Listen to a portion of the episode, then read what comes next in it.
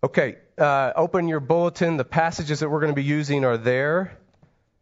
Uh, there's various texts for your perusal that we're going to read from and make reference to.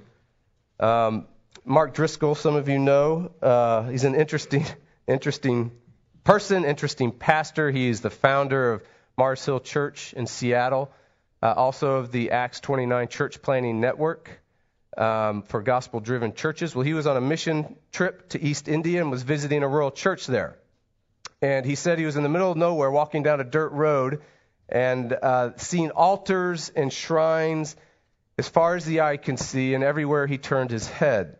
Uh, altars covered with chicken blood and altars scattered with chicken feathers all over the place. That there were uh, idols and shrines all over this area. They worshiped everything and anything uh, and regularly sacrificed to their gods.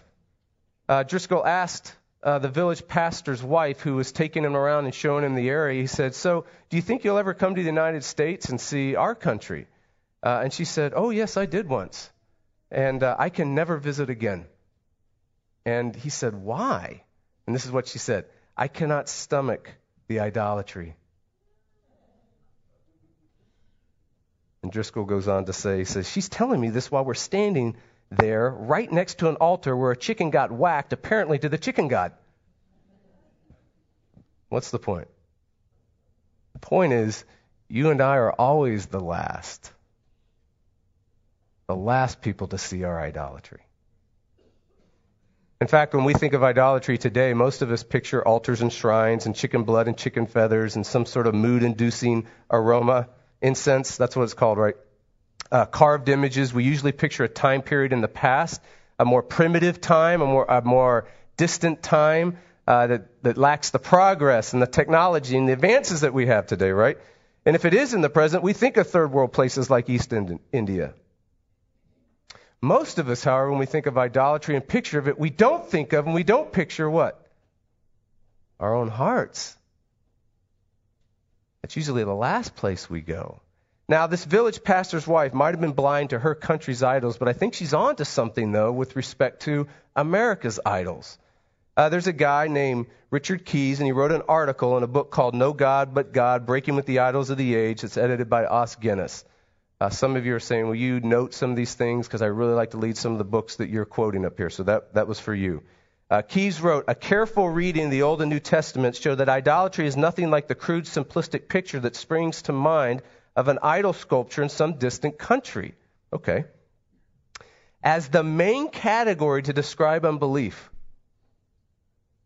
the idea is highly sophisticated, drawing together the complexities of human motivation and individual psychology and social uh, environment and also the unseen world, all packed in, as he's saying, into this idea of idolatry. Idols are not just on pagan altars, but in well educated human hearts and minds.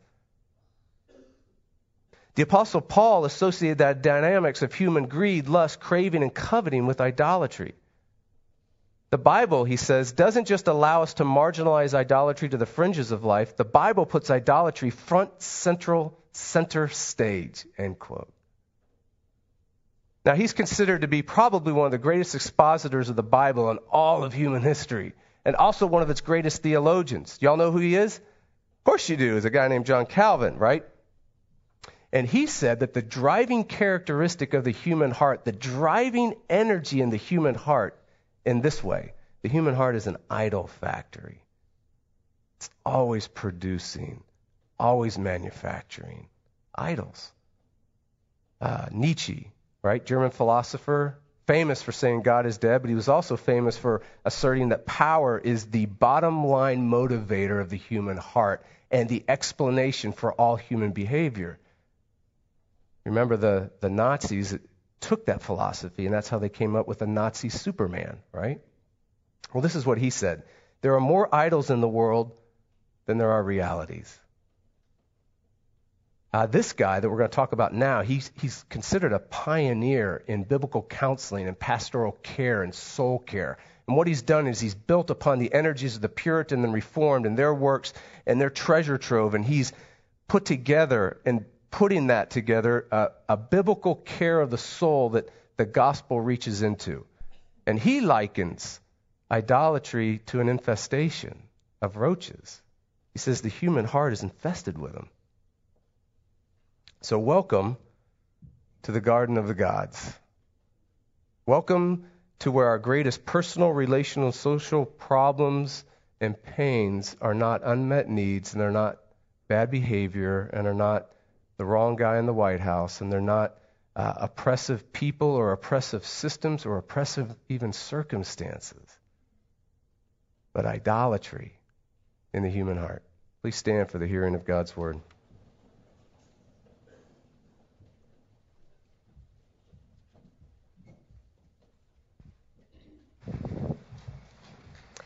You shall have no other gods before me.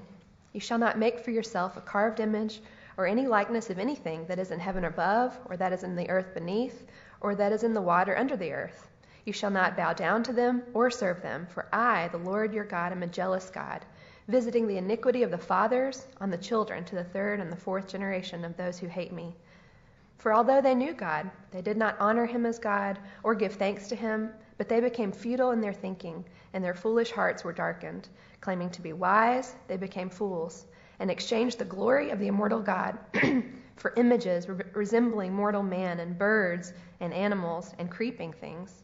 Therefore, God gave them up in the lusts of their hearts to impurity, to the dishonoring of their bodies among themselves, because they exchanged the truth about God for a lie, and worshiped and served the creature rather than the Creator, who is blessed forever. Amen.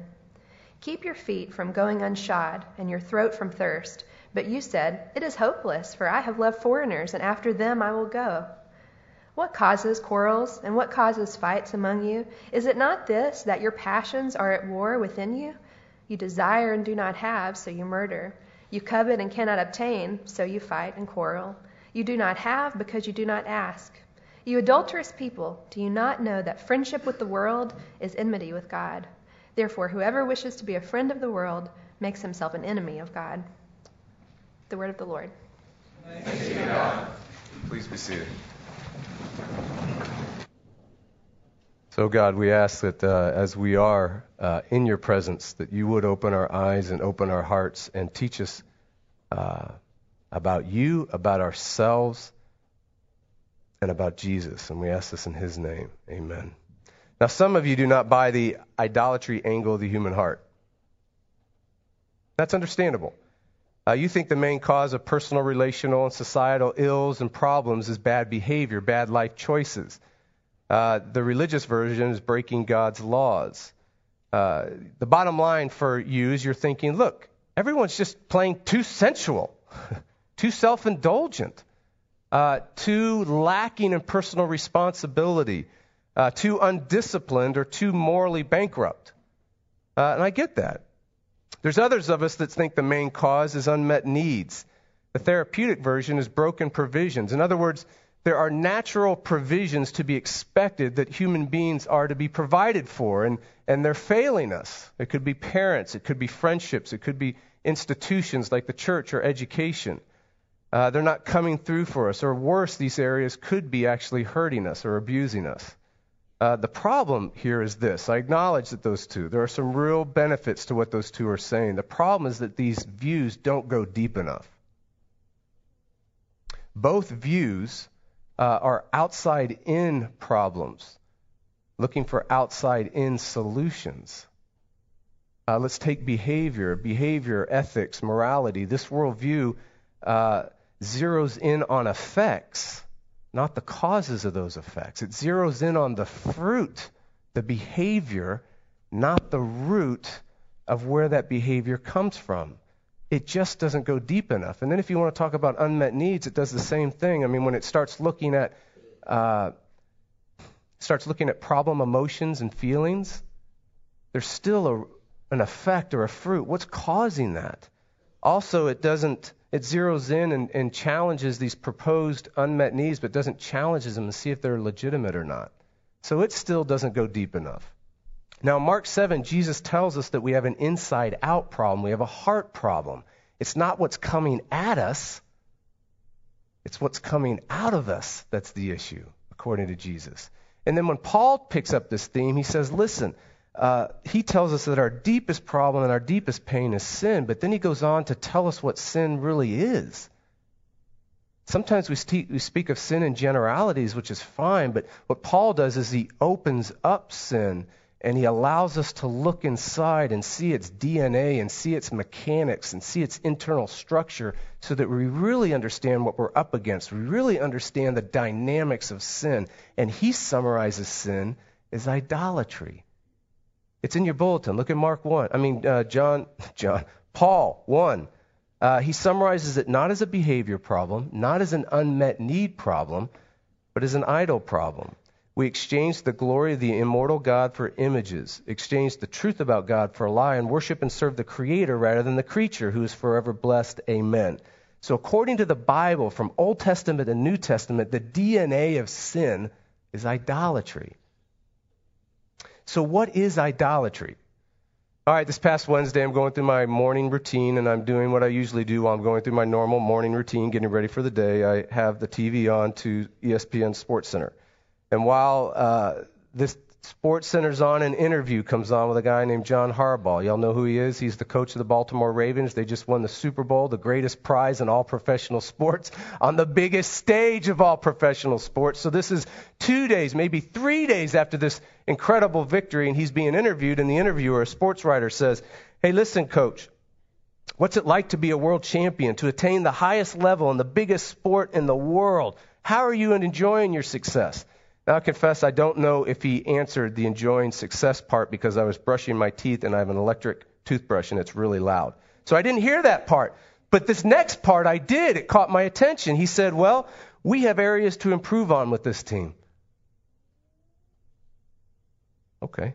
We're the 2012 world champions, but it's now 2013 and we've got some work to do. And then he goes on, and I don't remember the name, but he says, That's why so and so is in the room next door working out right now. And then he goes on and he says, uh, Winning the Super Bowl is like winning a prize fight. We won this one, but there's always another one. Uh, the joy of success and achievement uh, doesn't last very long. Because there's always the next performance. When the French political thinker Tocqueville recorded what is now pretty famous, his observations of America in the 1830s, uh, he said this haunting line. He said, America has a strange melancholy that haunts the inhabitants. He says this strange melancholy haunts Americans, even in their abundance. And then he goes on and he says how Americans believe that prosperity, success, and achievement will give them the, the ultimate conquest of happiness. The deepest longing in their heart, he says, they believe that. Then, with unbelievably penetrating insight, he says this The incomplete joys of this world will never satisfy the human heart. Idolatry is trying to make the incomplete joys of this world satisfy you, fill you up, make you alive. The theological word is redeem you. But there's only one living God, one living Lord, one living Savior. There's only one source of ultimate cosmic happiness. There's only one source of ultimate cosmic security and joy and peace and identity and significance and longing and trust and hope. There's only one source of, of deliverance from disaster and doom. Uh, idolatry is looking to someone, including ourselves, or to something like sex or a career or being a good mom or some noble ideological cause, looking to something or someone to provide for us what only God can provide for us. That's idolatry. Idolatry is trusting in a God replacement. Idolatry is hoping in a substitute Savior. Idolatry is loving, serving, and obeying a false God. Now, when we do this, we might as well whack a chicken, burn incense, and carve an image with our handy Swiss Army knife. Because our hearts already have. So, why is idolatry so personally, relationally, and societally devastating? Why is this? I mean, why? Have you thought about that? Have you thought about why? Why is it so destructive to us and so destructive to our relationships and those around us? Here's the answer. The Old Testament gives it. It's in your bulletin. It's in those first two commandments. The Old Testament short answer is there's only one living God. So nothing else can carry the burden, the weight, the majesty of Godhood. In other words, there's nothing else in all of creation that can carry the weight of God for you, that can carry the burden of salvation for you. There's nothing. And so the first commandment says this have no other gods. And then the second one tells us what it means have no other idols. A successful career or family cannot give us an identity. It cannot carry the weight and the burden of our value and worth and meaning in life. There's only one living God. Only He can.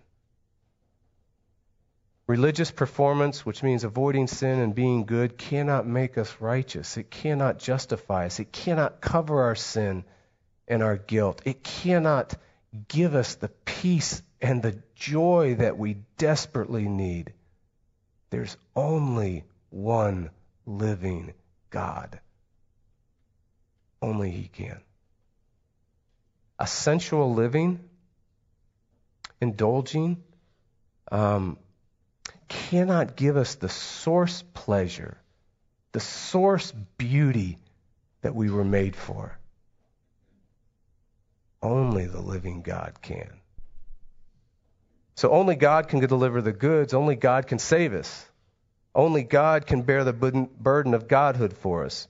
Uh, Tim Keller, in his recent book, Counterfeit Gods, which I highly recommend, uh, that book is on the top, my personal top 10 list.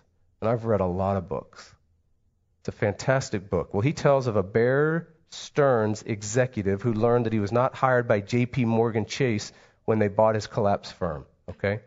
This is what he said. This executive took a drug overdose, went up to his 29th floor of his former office suite, and jumped. His friend, his distraught friend, said, Look, this Bear Stearns thing broke his spirit. Keller noted he had sacrificed everything to the God of success, but it wasn't enough. In ancient times, the deities were bloodthirsty and hard to appease. They still are. Idolatry breaks your spirit. It ruins our relationships uh, it devastates and multiplies societal ills. So, how do you break free from the idols in our heart? How do we do this? How does this come about? Uh, what's the first plan? Well, it's our theme that we've had now for three consecutive weeks. It's the first application. We have to be real sinners. We can't play sinners anymore. We can't be imaginary sinners. You have to be a, a real sinner in order to even attempt to be able to break free from these idols in the heart that arise like a factory, right? And what this means is that we must regularly admit that we're an idolater. And we need to do this to God and to other people. And so this means we need to admit that we're doing an evil, that our evil of idolatry is trying to erase God from our life. Sin's not just sin's not evil in its strict behavioral sense. It's not wicked in its strict, ugly behavioral sense. Sin is evil and sin is wicked because sin is ultimately trying to erase God by putting something else in his place. And we need to admit that this is what we do. That we erase him by looking to something or someone other than him to provide what only he can provide. That is why the Bible calls it evil. It's the most ruinous thing that could happen to us. Okay? Now, being a real sinner also means finding and identifying your own personal idols, those, those idols in our life that have this undue influence on us and undue control on us. And so, how do you find that? How do you identify it? Well, first, ask God to show you. Say, Oh, God, would you show me these idols that I have? Because remember, who's the last person to see them? You are. I am. So God must see us. And the sign that He's actually doing a real surgical work in your life is you begin to identify them. You begin to see them. And I need to tell you, on the authority of the Scripture itself, you will not grow in the Christian life unless this is a regular dynamic in your life. This is what renewal means. This is what real repentance means. It's coming not just to the idea of sin, but looking again into the dynamics of sin as idolatry and see where do I where do I find my deepest hopes and trusts, right? What's bearing the burden of godhood for me? So, a good thing to do is to talk to somebody that you really trust and ask them what they see. If you're married, it's a no brainer. Your spouse knows what they are. They just haven't the courage to tell you yet. But now, when you ask them, they have all the freedom in the world to enlighten you to the highest degree. So, ask them, let them enlighten you, right? And hopefully, they'll be kind. They might not be. Still doesn't matter. You need to hear it, right? Other thing we need to do is listen to your dreams and listen to your fears. Your dreams are what you must have to be okay. You know, when you sit down and you're, I don't know, if you ever have a moment when you're able to sit down and not have the TV on and not be in a conversation and not have a book open, but you know you're just sitting there. Maybe it's when you're driving in your car and you're not listening to the radio because your radio doesn't work. I have no idea. But in those moments, what do you dream about? Now it's okay to have dreams and desires and expectations. You better. I mean, John Knox said, listen, give me Scotland or I die. That is a dream worth living for, right? Okay, but what, what do you dream about that will give you life and the conquest of hope, of happiness? And here's, the, here's probably the, the easier one to follow. What's your worst nightmare? It's not what you must have, but what can you not have? I cannot have blank. If I have blank, I'm undone. That is the worst nightmare.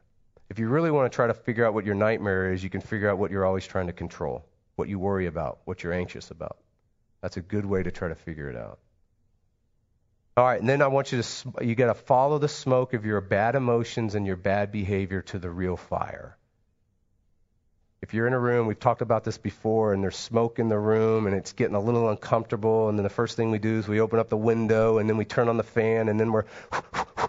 And eventually, though, the smoke gets so bad and so suffocating, your eyes are so irritated, and it's hard to breathe that you go, okay, where's the fire? Where is it? Well, that's what we need to do with our, our strong, paralyzing, uncontrollable emotions and bad behavior. We need to go to the fire source and find out what's causing them. Okay? So, uh, for example, why are you angry? You know, here's one kind of way to repent. You can repent by saying, you know, honey, I'm sorry I got angry. I'm sorry I was so irritated with what you said. That's one way. And you could tell her, I'm sorry for being angry. You can tell God, I'm sorry for being angry. That's one level of repentance. That's the behavioral level. That's still pretty good. It's better than nothing but an intelligent repentance. The kind of repentance that God's after is why did you get so angry? Shh. Now we're down at our idol. Follow it, right? Okay, you lie, you lust, you slander. Why? Now we're down at our idol. Okay? All right. You know what the Bible says or how a Bible describes a real sinner. You know what the Bible calls a real sinner? A godly person. The Bible says the most godly people in the world, the most holy people on the planet, are those who have a lifestyle of confession and repentance. The moment we stop, the moment we don't grow. Okay? All right. Ultimately, though, there's only one way to break free from your idols. There's only one way. Let's say you struggle with alcohol. Um, if you are to go up to your alcohol and say, I remove alcohol from my life, something else is just going to take its place. The only way to ultimately change is you can't remove an idol, you have to displace it with something else, someone better. Not a false God, but the living God, the true God. Okay? So, what does that mean? This is where I want you to look at your passages on the bulletin. There's a Jeremiah passage there, and a James passage. They're going to help us here. Notice the Jeremiah passage. Notice how it describes our relationship to idols. How does it describe it? Describes it like a lovesick person, right? They're so in love, they, they're just led along by the nose. And some of you know what that's like, right? You know, those of you who are married, I hope you had a season where you felt that way. You know, if not, you'll see me in about one year into your marriage. But hopefully, you know, if we look at it, a relationship with idols, according to Jeremiah, is a lovesick kind of way. But then notice the, the relationship in James. James describes it as a spiritual adultery. Do you see the theme here? An idol is promising to make you feel loved, valued, and it can't love you. It can't do it. The way out is there is one who loves you, truly, unrelentingly, penetratingly, deeply personal, eternal and steadfast. There is one. And he's your, your true spouse, the true lover of your soul. And in fact, what's fascinating about this one, instead of demanding a sacrifice when we cannot pay for failing Him, He provides the sacrifice. I mean, what does an idol do when you when you fail it, when you blow it? What does it do to you? Oh, it it, it crushes you. It curses you. It calls you a failure. It demands a pound of blood. What does God do? What's His love like? He loves you so much that He brings the sacrifice to pay for our spiritual unfaithfulness and our spiritual adultery. The sacrifice of Himself on the cross. But He also does something else. Instead of demanding a perfection that we can never attain for acceptance and approval, I mean, what does an idol do? An idol's always demanding. Remember, there's always the next performance. I was the champion for 2012. It's now 2013. Next. And what happens again when you blow it? It demands a pound of flesh. This demand for perfection is continual. But notice what God does in His love He gives you His own perfection his own righteousness. In fact, Paul in Ephesians 5 describes it this way He gives you splendor. And splendor is described that there's no spot, there's no wrinkle, there's no blemish, there's no imperfection. There's splendor and radiance and holiness and righteousness. He meets and gives you the standard of perfection for approval and for acceptance. So here it is. The bottom line is this we have to, we have to replace the false God with the true one. And that's the only way we break free. Amen.